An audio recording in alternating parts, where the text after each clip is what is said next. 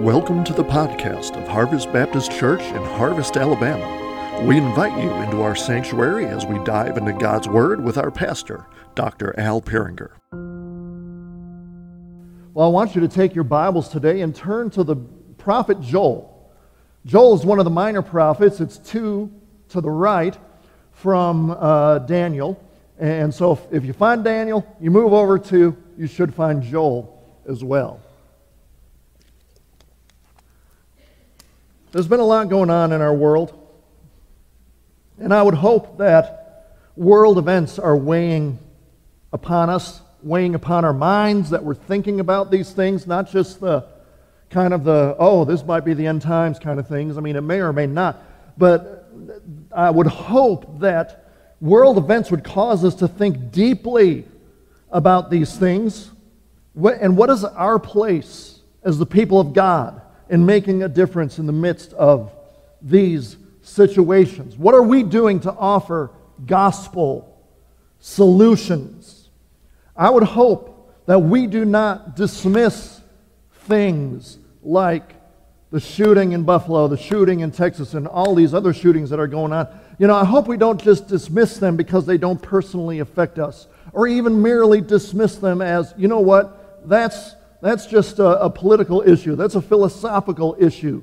That's not something that we have to bother with as Christians. Well, no, we do have to bother with them as Christians. We have to give an answer to these things because these events affect real people who are made in the image of God. And the world is waiting for someone to stand up and give some real answers. Waiting for someone to stand up and, show them that there is hope even in the midst of such tragedy. Because the ultimate answers are not the points that these political pundits are trying to make them out to be. The issue is not about guns, no matter which side of that issue you fall upon. The issue is the darkness and the wickedness that is displayed by these actions? And why has there not been light to dispel that darkness? Why are these things happening in a supposedly Christian nation? If you haven't been asking yourself these types of questions, we are asleep at the wheel. Because then we're acting like, well, we don't know and we don't care. Because it hasn't personally affected us. but you know what? We can do better, and we must do better. I know now for some time, even before these shootings started happening, I was asking myself, self, what's going on with the church? Why in the world is the church in America that has so many freedoms and has access to so many resources, why is that church so anemic, so powerless, and so shallow? Why are we that way? Why am I that way? Why is the church in America, why is our church, why am I not making such an impact on the culture that these things would have been prevented by the light that we proclaim to have. Could it be it's because we aren't shining the light? Could it be that we have taken our light and hidden it under a basket? We've hidden it under a basket through our prideful and selfish outlook on life. It's all about me. But you know what? This world right now is crying out for a church that is strong in the power of the Holy Spirit, shining the light of Jesus Christ, who is the light of the world. The world does not need a group of spectators meeting together who came to watch a show or listen to a pep talk. And I believe God is ready and willing, and we know He's more than able to restore his church in America so that it does shine his light bright in this present darkness. The question is are we willing to pay the price? to get there. And so we're looking at the prophet Joel. Joel was a prophet in the southern kingdom of Judah, and he's preaching to the people, and there appeared to have been this national tragedy where a plague of locusts came and ravaged the land.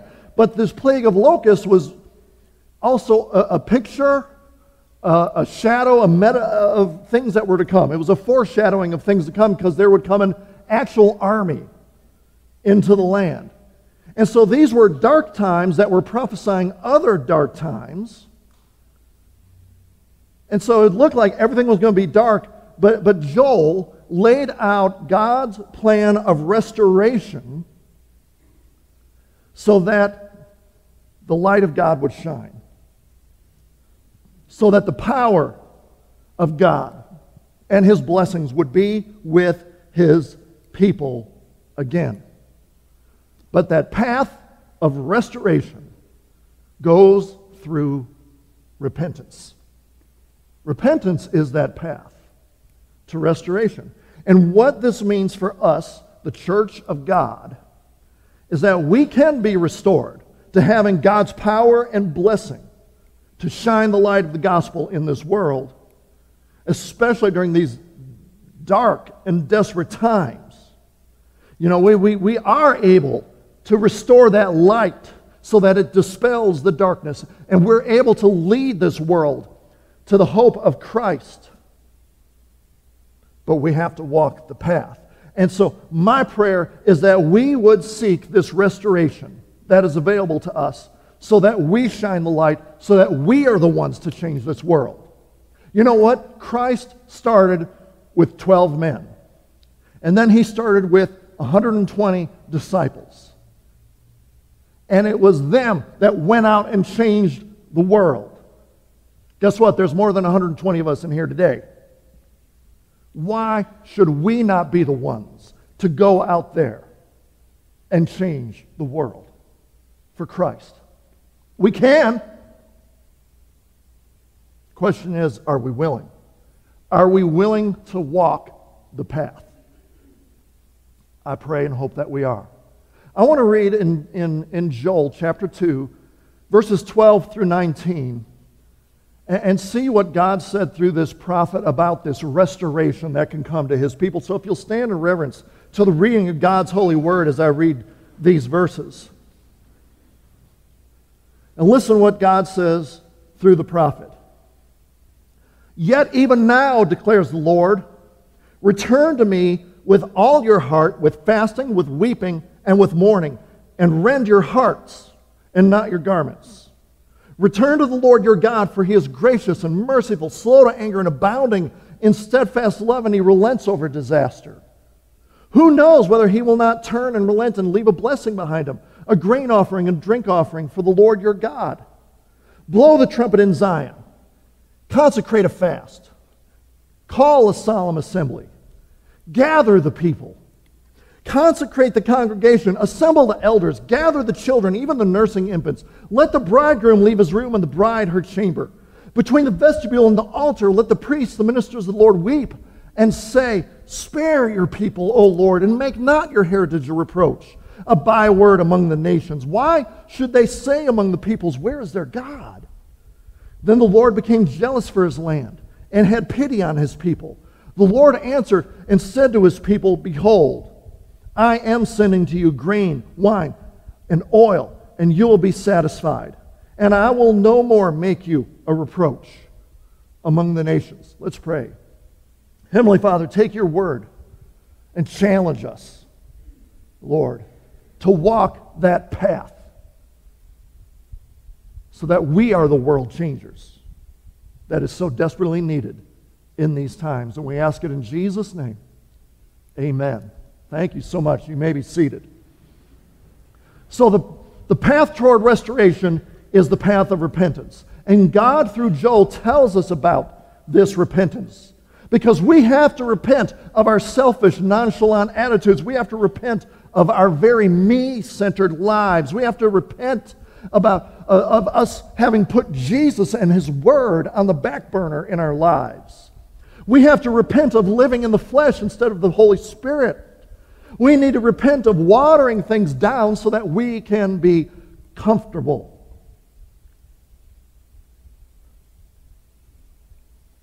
Joel is used of God to give the message of repentance.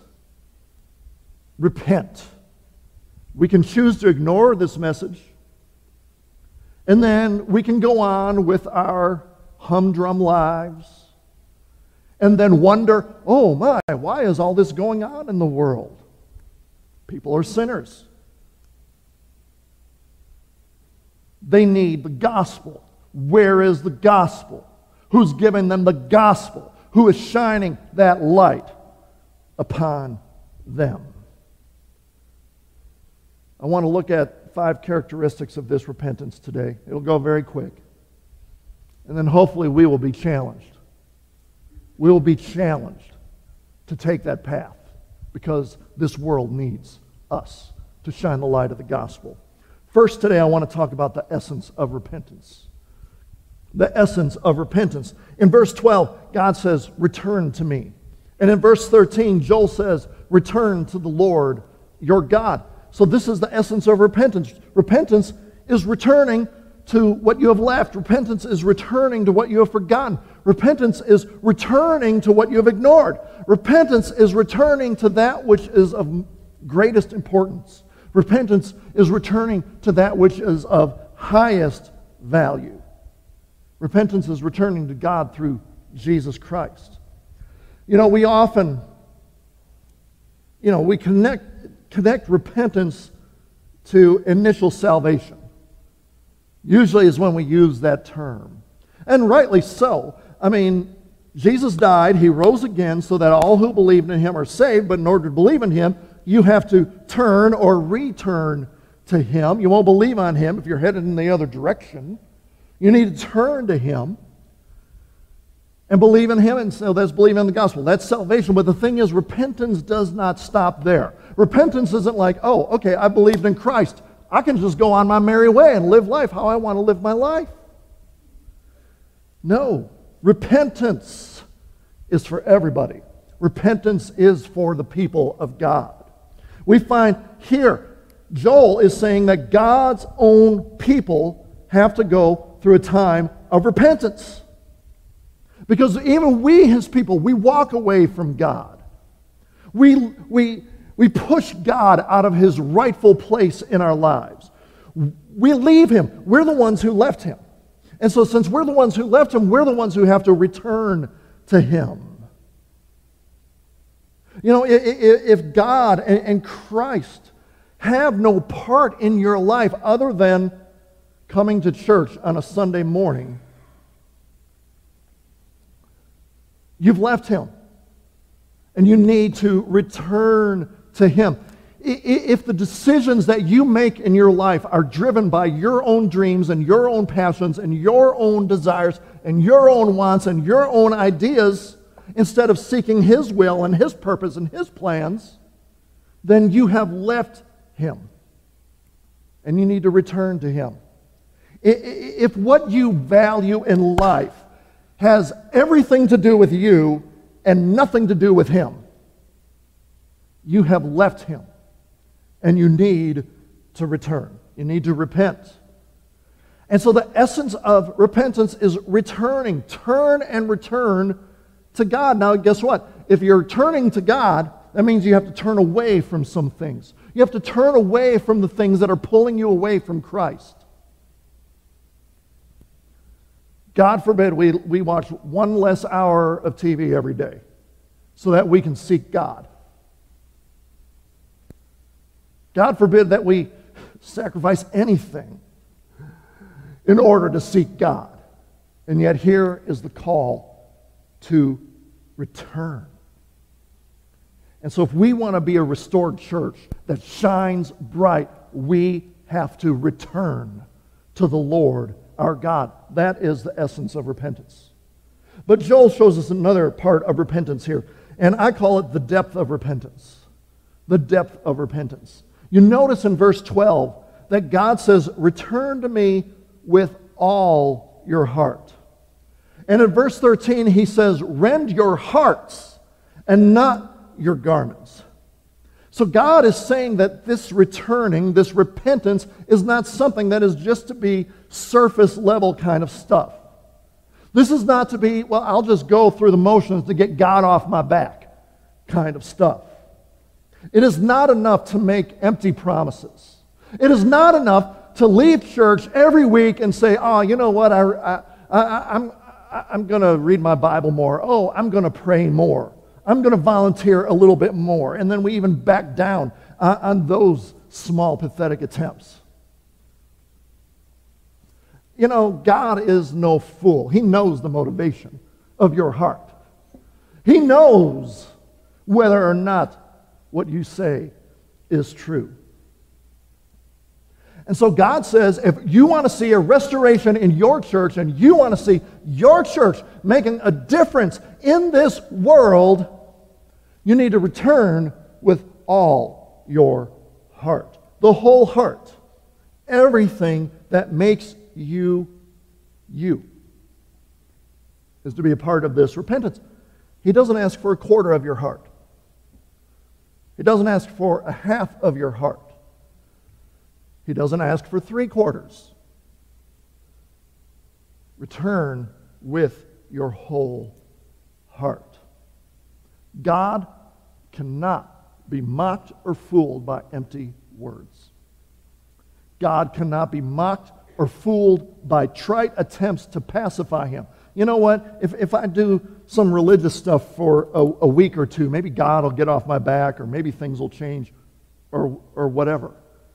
How dumb do we think God is? He's all knowing. He is all powerful. He is everywhere present.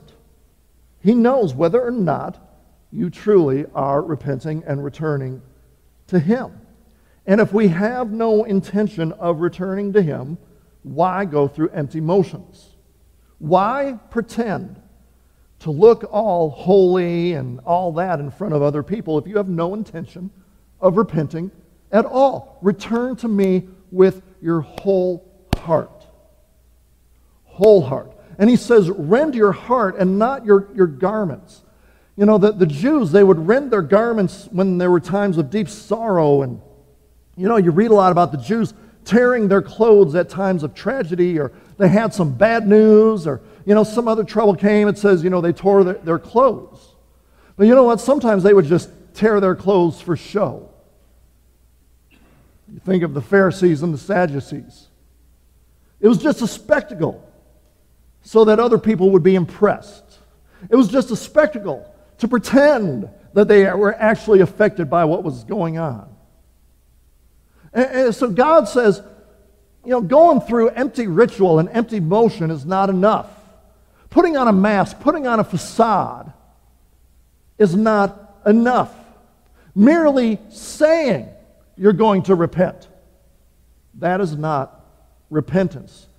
True repentance starts on the inside, rending your heart, and then it works its way outside. Your heart is convicted, your heart is moved, your heart is changed. But then, if your heart is rent, it will display itself on the outside. In reality, you know, in, here in our passage, God says that this repentance, it's with fasting and it's with weeping and mourning over sin. I mean, you will have genuine sorrow over your sin. You'll have sorrow over your selfishness. You'll have sorrow over your pride. You'll have sorrow over your self centeredness. And it will show itself in your act of returning to Him. And, and so repentance is a return to God that starts in the heart and then it works its way out. It's a complete reorientation of heart and body. It's a re- reorientation of thoughts and actions. We rend our hearts, and then the rending of the garments comes later. And so the path, the path of repentance has the depth of the whole heart. But the third characteristic that I wanted to mention about repentance today, I want to talk about the basis of repentance. Because as much as it, it, appears that what I'm talking about is negative, you know, we might think of it that way. Oh my goodness, Al is going all fire and brimstone on us or something today. It's not. It's actually a very positive thing because we are called to return to a God who loves us. We're called to return to a God who wants to shower us with mercy. We're not returning to an angry God. We're not, we're not returning to a God who wants to berate us and scold us and belittle us.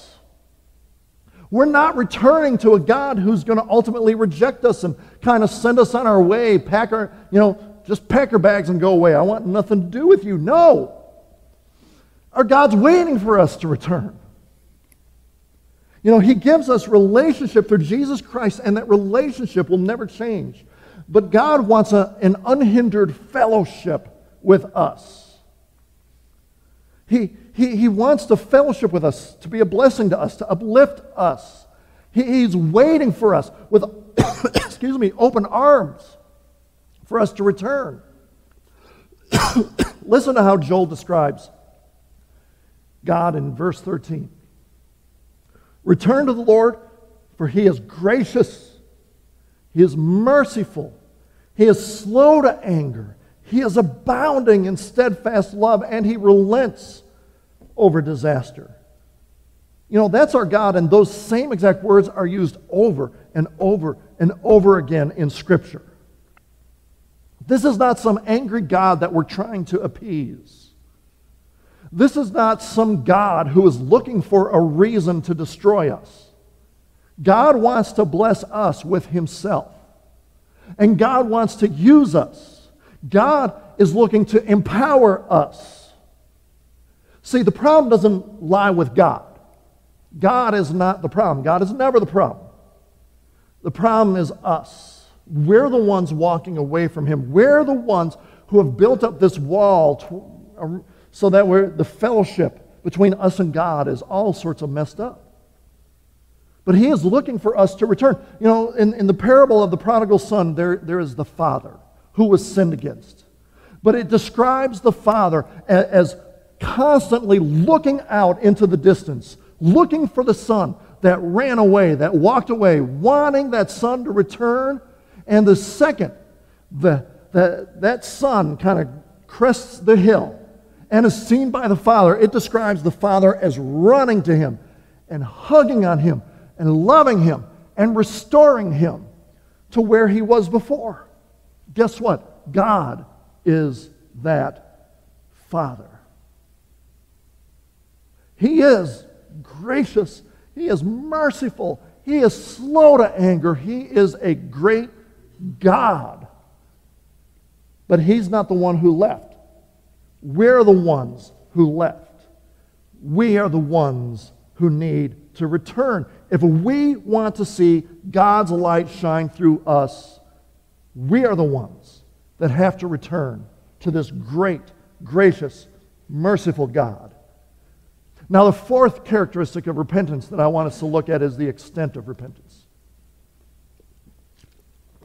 I want to talk about the extent of repentance. Beginning in verse 15, Joel tells the people to call this solemn assembly where the whole congregation is going to set themselves apart to come and repent toward God.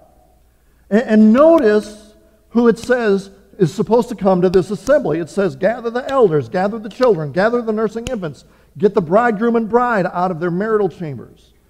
You know, that, that, that might sound weird, but in Jewish culture, after a wedding, the bride and bridegroom were exempt from like normal responsibilities and expectations of the Jewish culture uh, for about a year. So for a year, they didn't have to go to war. For a year, they didn't have to go to the feast and things like that. But Joel says, nope. This is so important, even they need to be a part of this repentance.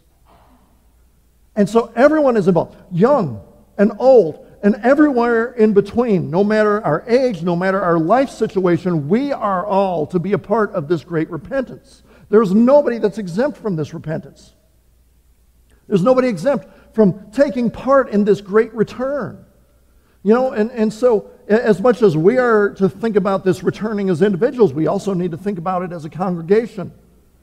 If God is going to use us as his people, if he is going to shine through us in this world that so desperately needs light, then it's going to take all of us to return. Everyone within the church. So that the church as a group can make a gospel impact in the community and all around the world. It's going to take all of us to return. We need, it's all of us that need to repent of wrong attitudes, wrong actions, wrong words, and things like that. It's the church as a whole. All of us, without exception, that must be a part of this. It's not going to do us any good if only the pastor and staff repent. It's not going to do us any good if only the deacons repent. It's not going to do us any good if only young people repent. It's not going to do us any good if only older people repent. Everyone needs to repent of every age. Youth, you're no exemption. You just went to camp, just came back from camp with a great challenge and with a great calling. Don't let that challenge and calling go in one ear and then out the other ear. Return to the Lord. Repent. Senior adults, don't think that, well, you know what, I've served my time, I'm just going to sit back and do nothing. Uh uh-uh. uh if you have breath, and I'm assuming everyone in here does, guess what? You're to repent, and you are to serve the Lord. There's one more aspect about this repentance I want to touch on. I want to talk about the prayer of repentance. It, it, God, through Joel, calls the, the leaders to, to a prayer. But it, it's the aspects of that prayer that I think are just so uh, important. It's the, it should be the cry of our heart in our returning to the Lord. In verse 17, the prayer goes, Spare your people, O Lord, and make, make not your heritage a reproach, a byword among the nations. Why should they say among the peoples, Where is their God? When we return to the Lord, we pray that, well, God doesn't make us a byword among the people, that, that we don't become a reproach among unbelievers. That we want to pray that when unbelievers look at us, we aren't the ones that they go, man, if that's what Christianity is all about, I don't want nothing to do with that. They get plenty of that on social media. They don't need to get that from us, and they don't need to get that from us on social media, and they don't need to get that from us uh, in our lives. Lord, don't, don't allow unbelievers to blaspheme you because I'm acting like a jerk, because I am not walking in your ways. Lord, work in me. Spare your people. Spare us from your judgment. Spare us so we're not a stumbling block for unbelievers. There's constant warnings for the church in Scripture. But specifically, you know, it makes me think about um, makes me think about the seven churches in Revelation that you know Jesus writes letters to. And whenever Eric fills in for me, you know, he, he's going, going through them. But five out of those seven churches are problematic. They're typical churches, I guess. They have some problems. And every single one of them, Jesus calls them to repent. And Jesus gives them an ultimatum. He tells them, okay, it, you either repent with your whole heart or I'm going to snuff your candle, which means I'm going to shut your doors. While God is very gracious and He is very merciful, He will not suffer with disobedient children forever. He just won't. There comes a time when a church is doing more damage than good to the kingdom in the world. And He'll just say, you know what? It's better for them to shut the doors. If a church is not walking close with Him and, and is not allowing themselves to be a receptacle of the light to shine in this world, frankly, what good is that church? It's not doing what it was created to do. What difference is the church making? Here's a challenging thought I want you to think of all week. If God closed the doors on our church, would anybody in the community or world care? other than us? I want that question to hang over your head all week. And if your answer is, I don't know, or if your answer is, you know what, um, they might not miss us. Well, guess what? That means some changes need to be made. And the change starts with you. And the change starts with me. What difference are we making? I mean, if we close the doors, would anybody care? I would hope so. I would hope the community would miss us. And, and, but you know what? Are we shining the light? If not, why not? And what do we got to do to repent? We, we, we can't be any longer just passive spectators going through the motions of church. I don't know about you, but Jesus said that the gates of hell will not withstand his church. And so, you know what? Let's be one of them churches that just actually believes God's word and, and let's storm the gates of hell. Let's get out there and storm it. And it cannot withstand us. But if we're going to be that kind of church, we have to return to Him. We have to repent so that we are the salt and light that we are called to be. Because otherwise, what are we doing here? What are we doing here today? If not to be challenged and go out and make a difference for all of eternity. Why am I up here wasting my time talking about and, and no one really frankly, you know what? I, I, don't do a whole lot of talking other than on Sunday morning and Wednesday nights. I don't do a whole lot more talking. And, you know, I could use my, my few words as a man, because, you know, men only have a certain amount of words that they can speak every week, right? And I can use my words for something a little bit more effective, like communicating with my wife. I mean, that, that happens every once in a while. I don't know how, how many times, even this past week, I'm like, oh, I didn't tell you that? I could have sworn I told you that. But I must have used up all my words, and I just didn't use them for her. Why am I wasting my breath up here if we aren't going to make a difference in the world? Repentance will show itself through self humiliation, through confession of sin, through abhorrence of sin, through restitution if needed, through conversion if needed. It's a change, it's a complete change. But if we return to the Lord, we're never going to be the same. But very quickly, I just I don't have a point to go with it. I want you to listen to what God does when we repent and return. Because um, beginning in, in, verse 18, and honestly, it, it, goes way past what I read, it goes like through verse 27. Um, but it talks about Him restoring us and making us bountiful, not bountiful like the world, you know, talks about being bountiful. Ooh, I have a lot of stuff. No, it's being spiritually enriched and empowered and, making a, a, a, difference.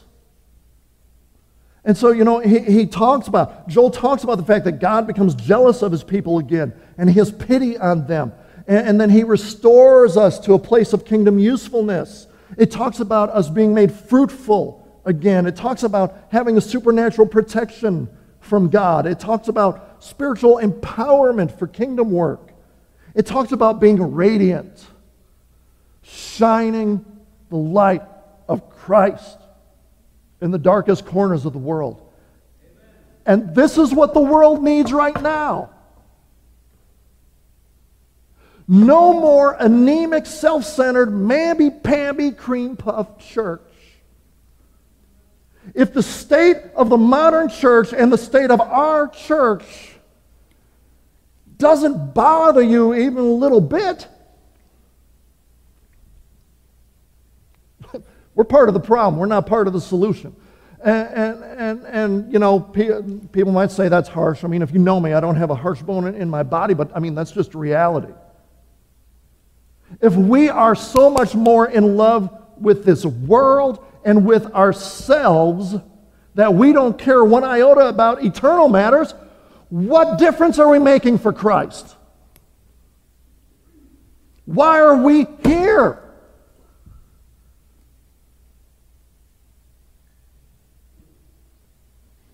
If people cared as much about the things of eternity as they do themselves or this world,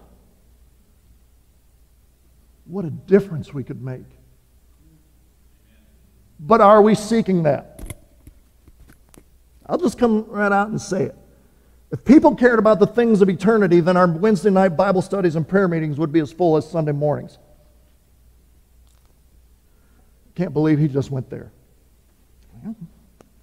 If people cared as much about the things of eternity as they do themselves, we would be out there sharing the gospel. If people cared about the things of eternity as much as they do about the world and themselves, we would have longer seasons of prayer, but as it stands, we don't care. Unless it affects us personally, then, then all of a sudden we care. And all the while, while we're not caring, the world is falling apart around us to the darkness. And I don't know about you, but I am sick and tired of going through motions. I'm sick and tired of not seeing God's supernatural power on display in our church and in my life. I am sick and tired of the darkness that just seems to always have the upper hand. This world needs a spiritually strong church that is in tune with the Holy Spirit. But it's not going to happen until we repent. God wants to restore us. He wants us to have a, a, make a difference in this world and have a place of prominence and shining the light of Jesus Christ, but it is the path of repentance that leads us there. The question is are we going to return to Him? Are we willing to walk that path? Well, if you are, come to the altar and begin the journey and say, you know what? I don't care what anybody else in this church does, but it's going to begin with me. But maybe there's some here who can't begin the journey because you haven't even taken the first step of belief in Jesus Christ. Jesus Christ is the Savior. He died for your sin, He rose again. He will turn you from death unto life. But you have to repent, you have to turn, and you have to run to Him. And during the invitation, I'm going to be up front. And if you need to believe in Jesus, come and talk to me. Come and talk to Chad. We would love to tell you about this Jesus. I'm going to close in prayer, but I'm going to do something a little bit different. Is I'm going to pray a prayer that was given by the great preacher George Whitefield. A, a short prayer of repentance, but by golly, I hope it was a reflection of our hearts. And so let's stand. We will pray and we will have our time of invitation.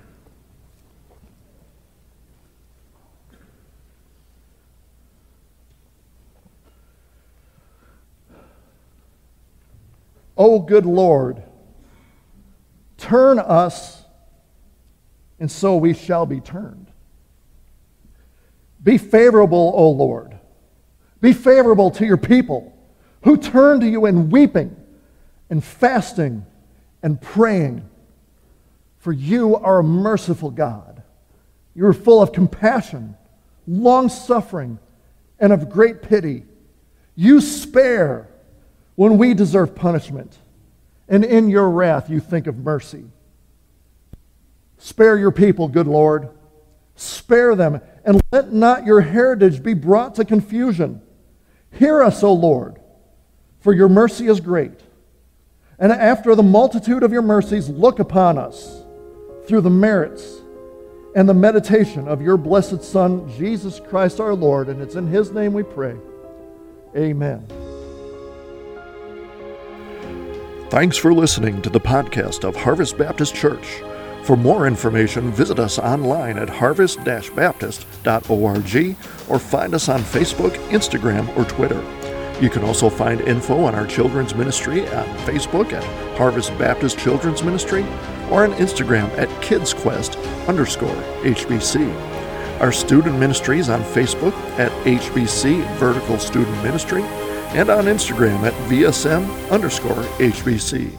We welcome you to join us on Sunday mornings at 10 a.m. We are located at 8999 Wall Triana Highway in Harvest, Alabama. Thanks for listening, and God bless.